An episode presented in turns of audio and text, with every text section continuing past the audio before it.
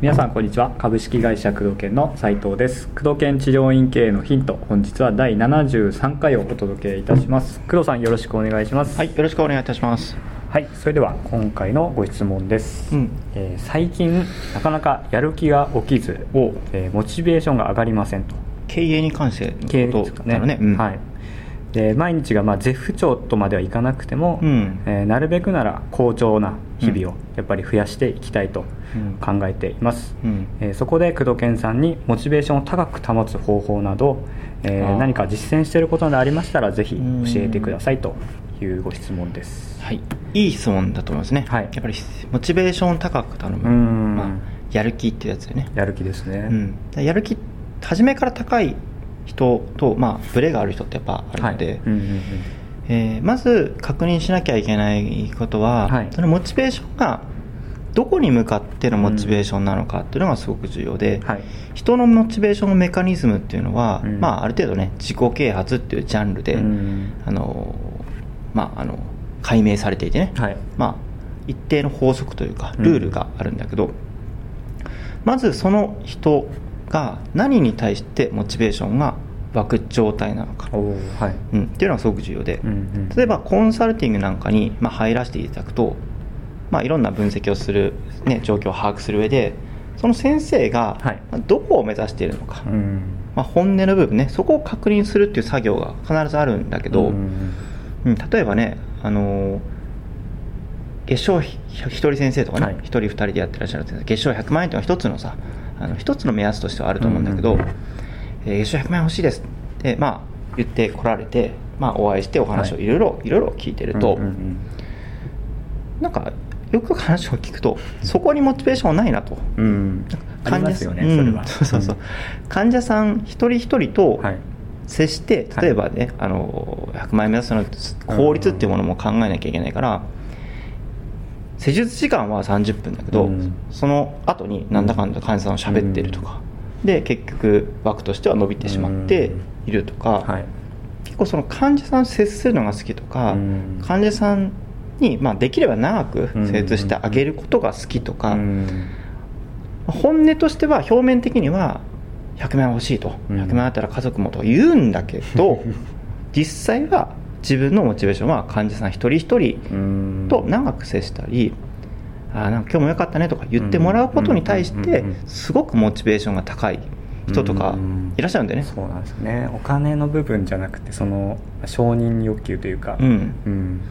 となると、えー当然お金に対するさ例えばこはい。うこうこう施術時間をこれくらいにしてうん。単価をこれくらいにして、まあ、こういうリピート率はこれくらいにして、うん。治療結果こうでって売り上げを上げるための施策をはい。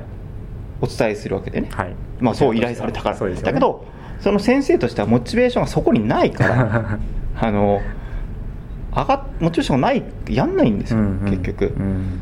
でやることはっていうと患者さんと、まあ、今まで通りの方向にでモチベーションがそこにないから、維持できないというかだから何に対してモチベーションを対最悪な場合その仕事に対して情熱がないっていうパターンもあるよね、うん。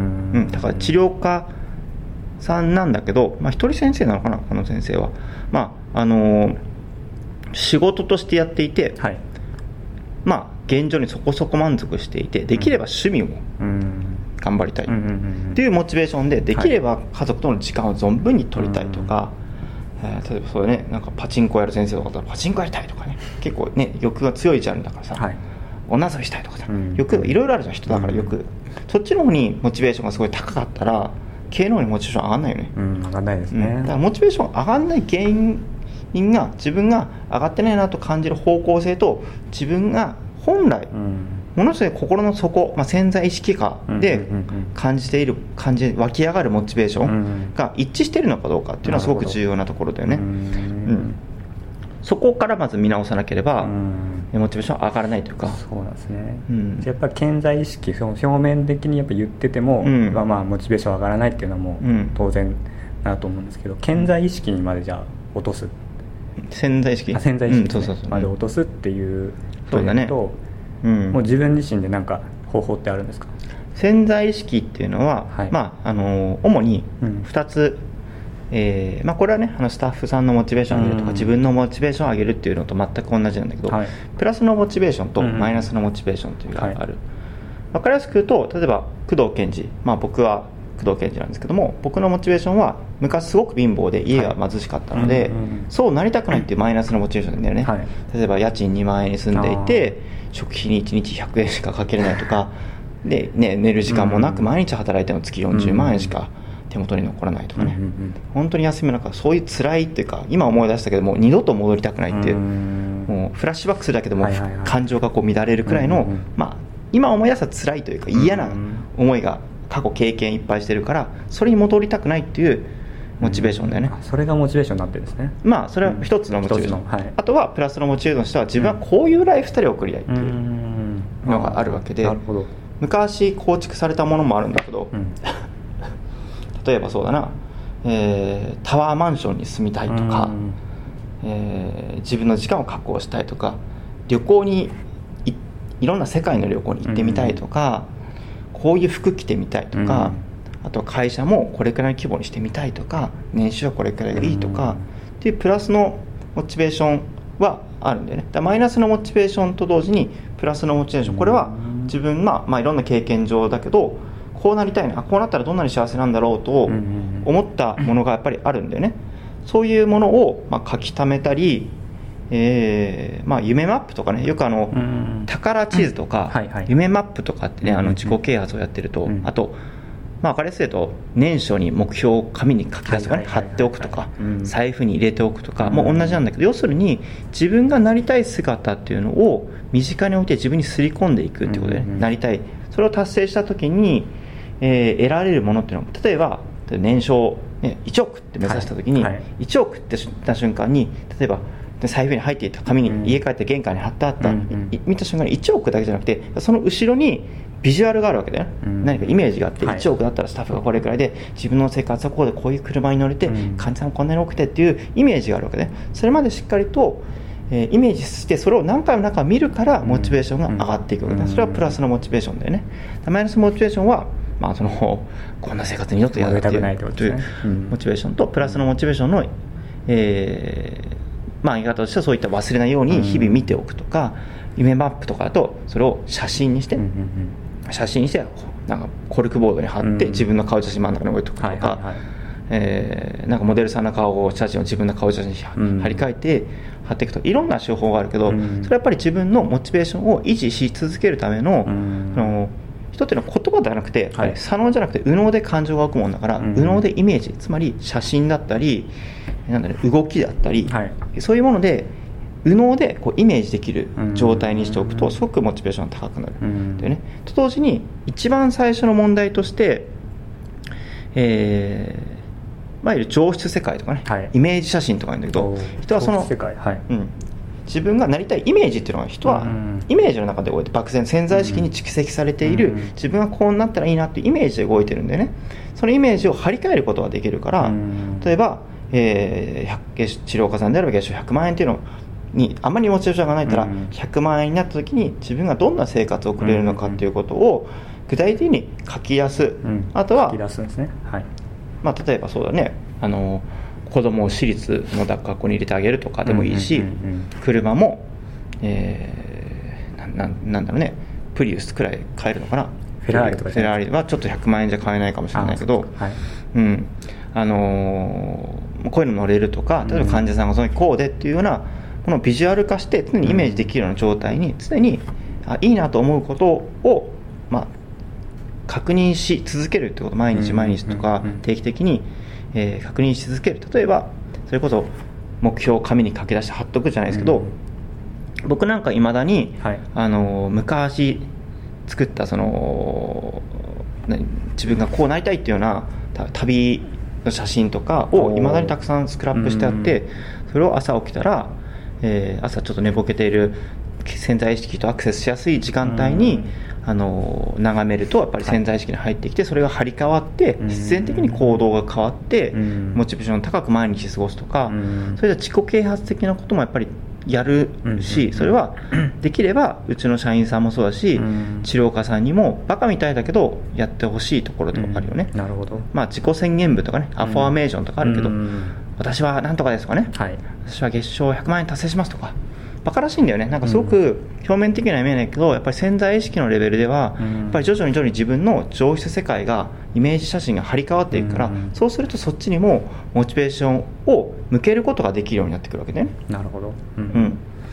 まあ、そうしたらあそこに対してモチベーションが上がれば、えー仕事もやる気が出て、うん。今までは私生活に対してモチベーションが高かったのが徐々に徐々に、まあ、やっぱり張り替わるのに時時間がかかるんだけど、うん。仕事を頑張る治療院っていうものがやっぱりいいなと。治療家仕事素晴らしいなとうん。思ってそっちにモチベーションが高ければどんどんどんどんそっちにやっていくしそれを常にイメージできる状態、うんうんうん。えー書き出すイメージする見る、うん。で実際そういう人に触れる、うん。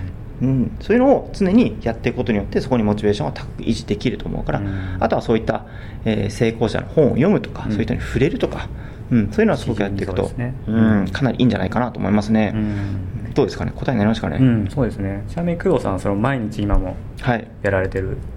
毎日やってますね、はい。あのー朝大体5時とか5時半に起きるんですけどもうーんまあ今朝もそうですし、はい。